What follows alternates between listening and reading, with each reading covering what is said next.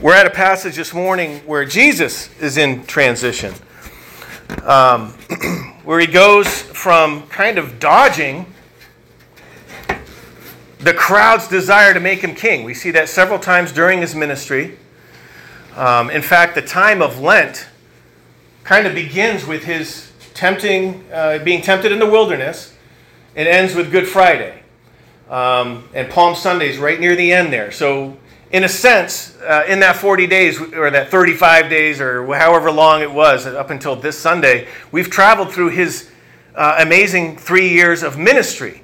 And during that time, um, there have been uh, several times where people want to kind of grab him and make him uh, a leader and the king right then and there, and he pushes back. Uh, but now we come to a passage where he's willing to uh, take on that title.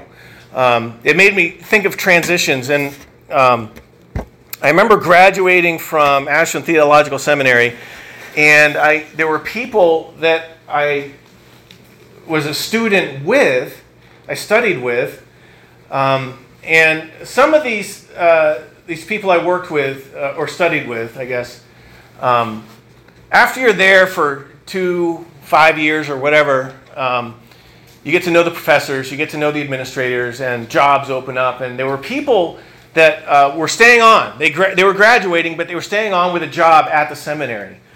And that's fine and good. I, I think that that's great. But with a few of them, I felt like that the school provided a nice, comfy, cozy community, and that the sticking around was sort of the safe bet.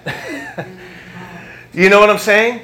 The safe bet. And I remember thinking that when I graduated Springfield, my undergrad as well, that there were certain people, um, and I that, that may sound a little bit judgmental. I, I, I could be wrong about that, but they were there was like this is a transitional time. We're graduating. Some were going to go go on to, to earn PhDs, um, and that was risky for them. That was scary for them. That meant stepping out on a limb, step of faith. Um, others were going to go uh, and start churches, work at churches, uh, like Lisa and I did. And uh, I just felt like some were, the, the, the inner voice was saying, Oh, I, f- I feel like you're missing an opportunity to take this leap, you know?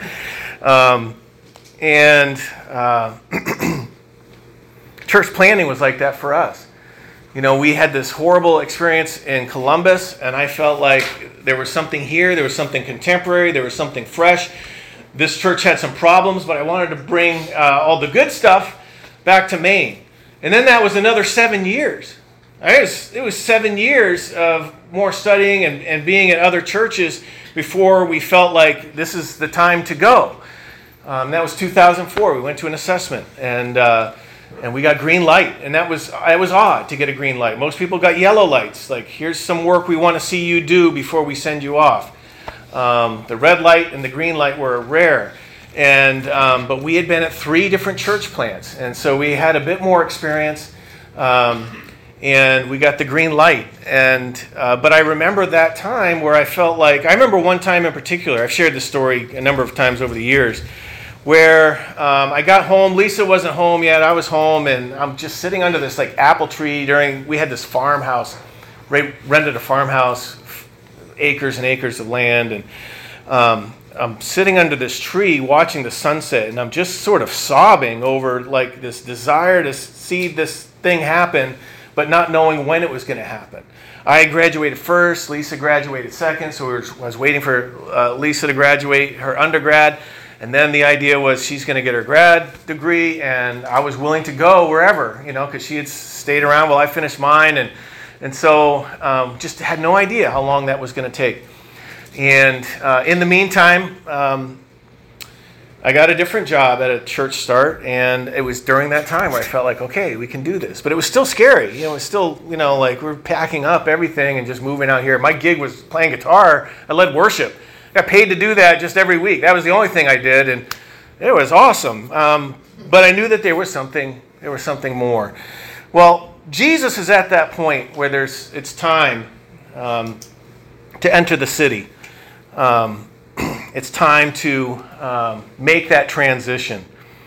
His whole ministry um, has been about this transition.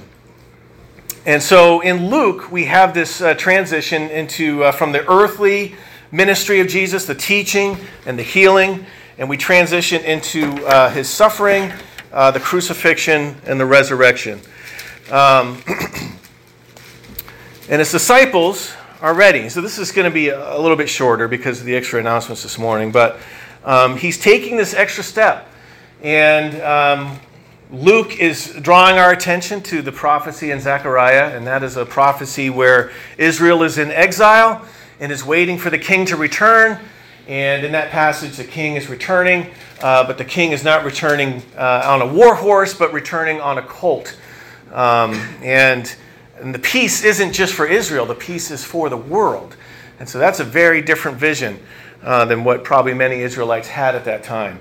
And uh, so Jesus um, getting ready to ride into town. So we're going to read that passage uh, briefly. After telling this story, um, so this is a story. The story they're referring to is a pretty harsh story about uh, the parable of the ten pounds. We're used to hearing the ten talents, but this is about the pounds. And at the end, it's it's a it's a picture of a very judgmental God at the end. Um, and this is looking forward to Jesus entering the city. And we have that passage this morning. But what happens after that is he weeps over Jerusalem and then he cleanses the temple. And then we know how things pan out later in the week. Uh, he ends up uh, being crucified. Uh, so Jesus, he can read the writing on the wall and he knows what's coming. So after telling the story, Jesus went on toward Jerusalem. This is, a, this is quite, a, quite a journey. He was in uh, Bethany before which is going to be a travel down into a valley, up to the Mount of Olives, and then from there, entering the city, he's going to go back down into the Kidron Valley and up into Jerusalem. A lot of walking, a lot of thinking, a lot of praying, probably. Um, after telling this story, Jesus went on toward Jerusalem, walking ahead of his disciples. As he came to the towns of Bethphage and Bethany on the Mount of Olives, he sent two disciples ahead. Go into the village over there, he told them. As you enter, you will see a young donkey tied uh, there that no one has ever ridden. We don't know if this is a donkey or a colt, actually, um, a donkey or a small horse. Um, untie it, bring it here. If anyone asks, why are you untying the colt? Just say that the Lord needs it. Um, so they went ahead and found the colt just as Jesus had said. And sure enough, as they were untying it, the owners asked him, Why are you untying that colt? So, first of all, he's, he's getting this colt, and this is uh, partly to uh, connect in with the passage in Zechariah, the prophecy uh, that the return of the king would come in on a colt, on a humble colt. Also, if it's a colt, it's probably never been used. And there's something pretty symbolic, pure, the purity of the animal that's carrying Jesus into town. Um, that's important as well. Um, and as I said, uh, he will end up weeping over Jerusalem and cleansing the temple after this. Um, as we go on, it says, uh, and the disciples simply replied, uh, The Lord needs it. Uh, so they brought the colt to Jesus and their garments over for him to ride on.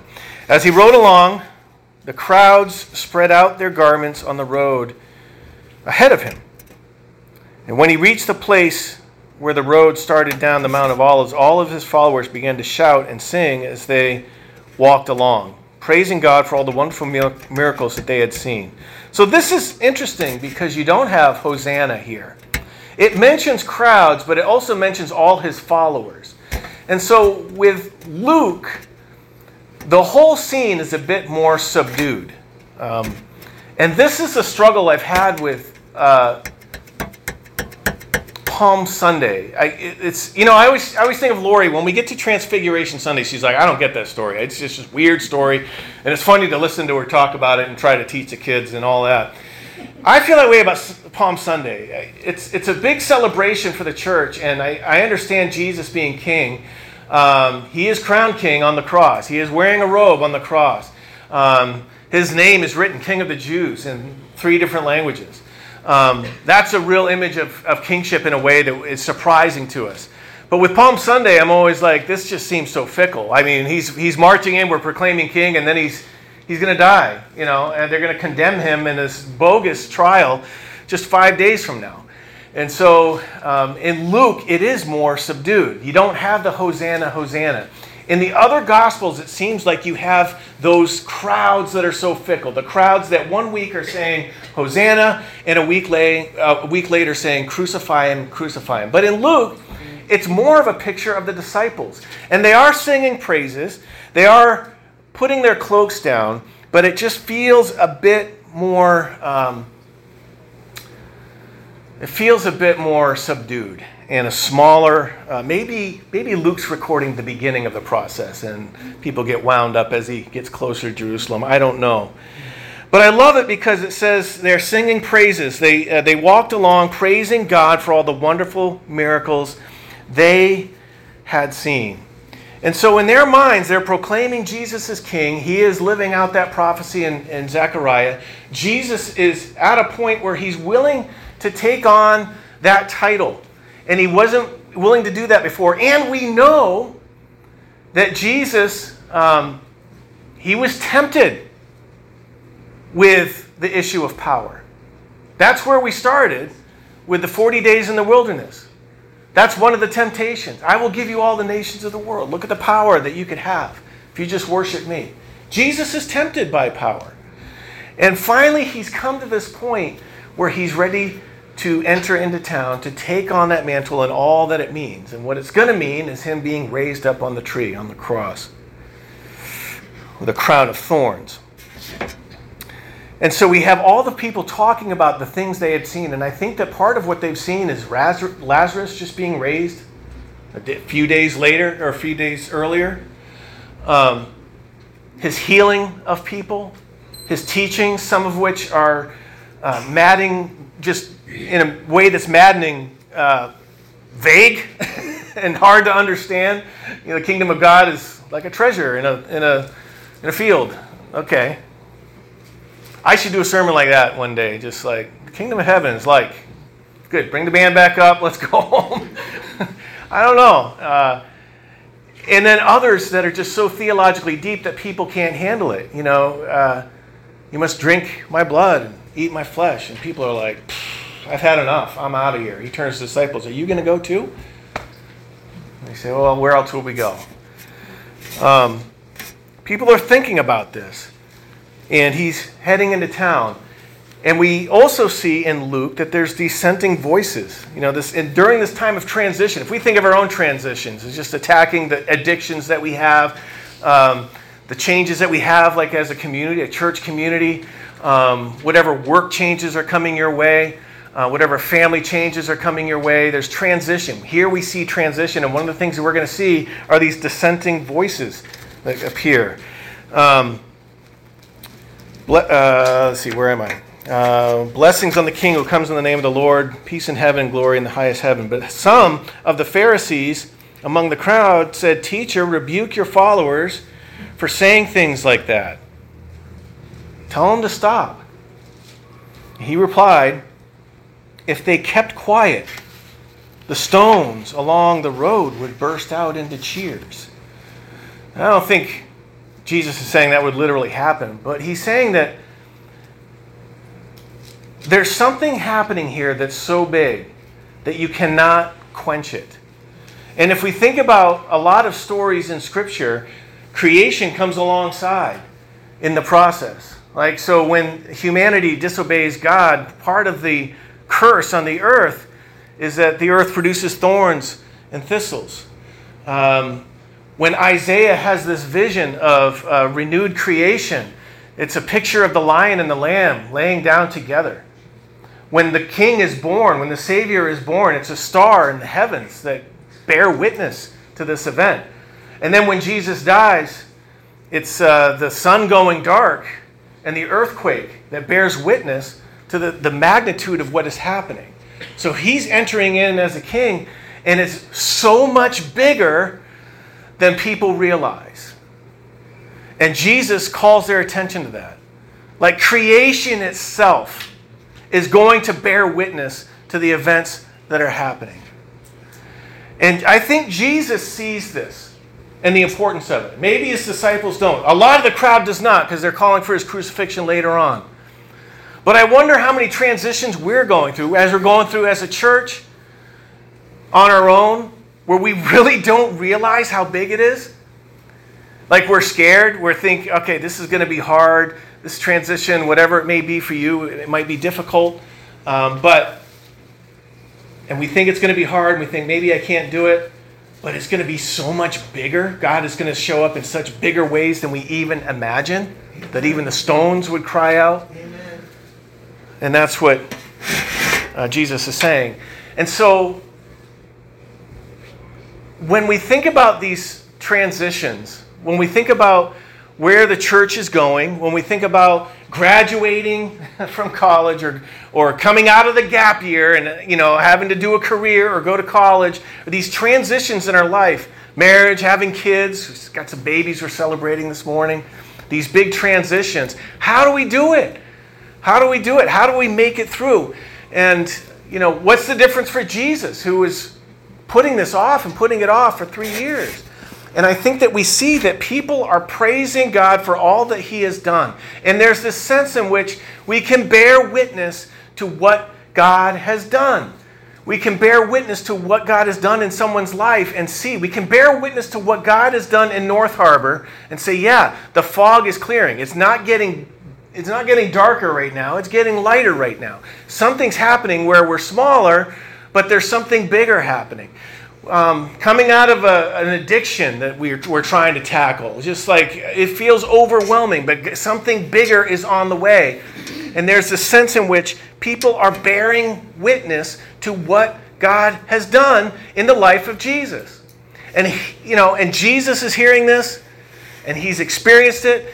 He's had success. He hasn't grabbed on to that cult of personality that people want to shove onto him and he's ready to take that role in a humble way and ride into town.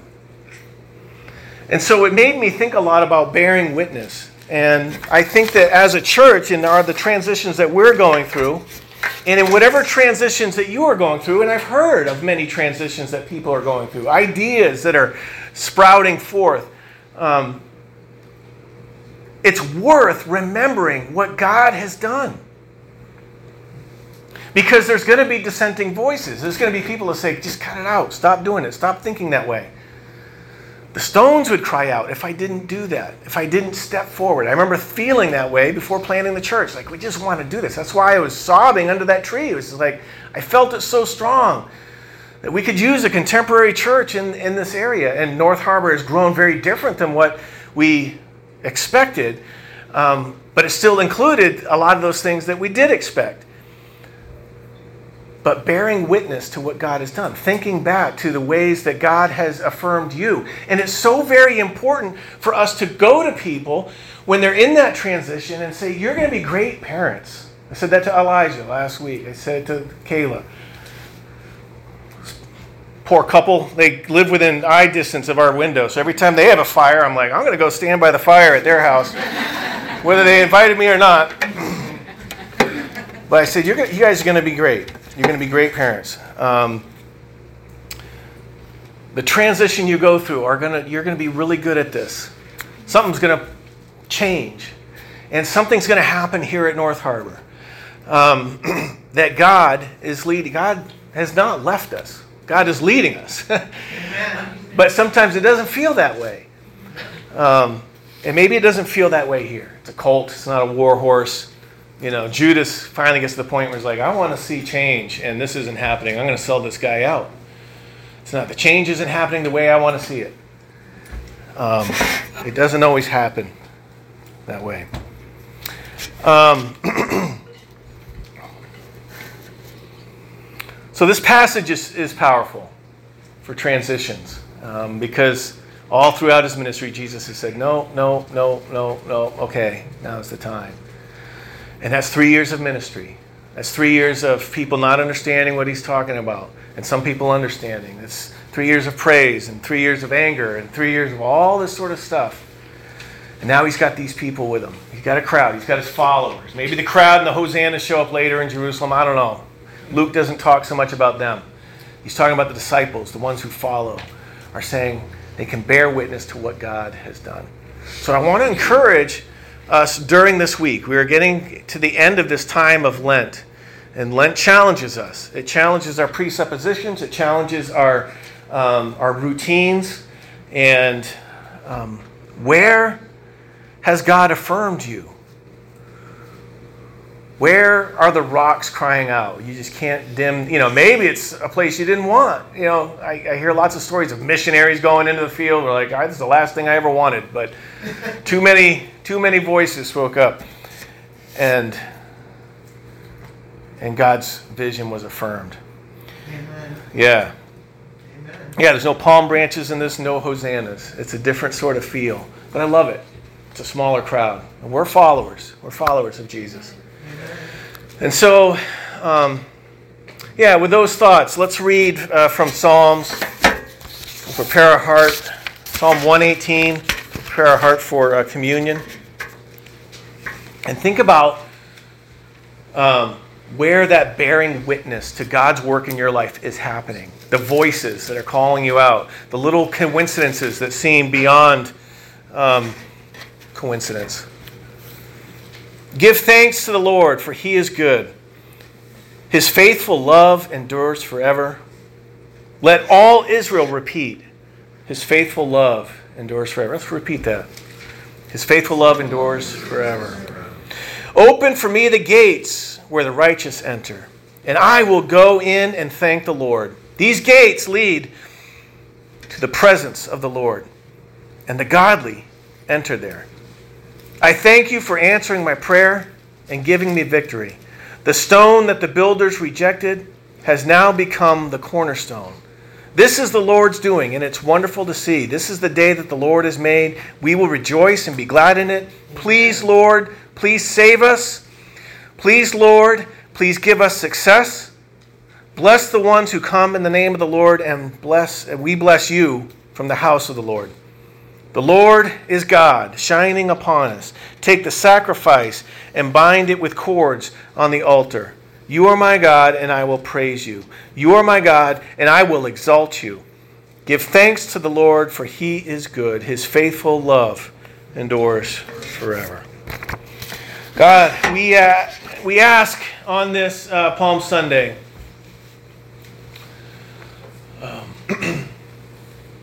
that we would walk with Jesus and we would remember the things that he has, he has said and the things that he has done, both in Scripture, in the story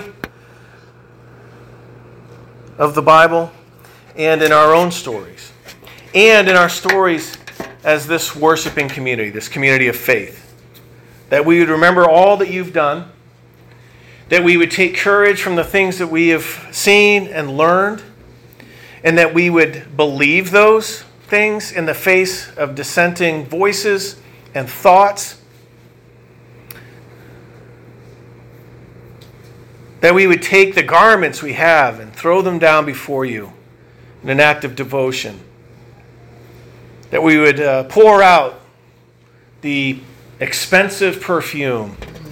And we would take it all and give it all to you. Give us the faith to see that something so remarkable is happening that even creation itself would shout out if we would not.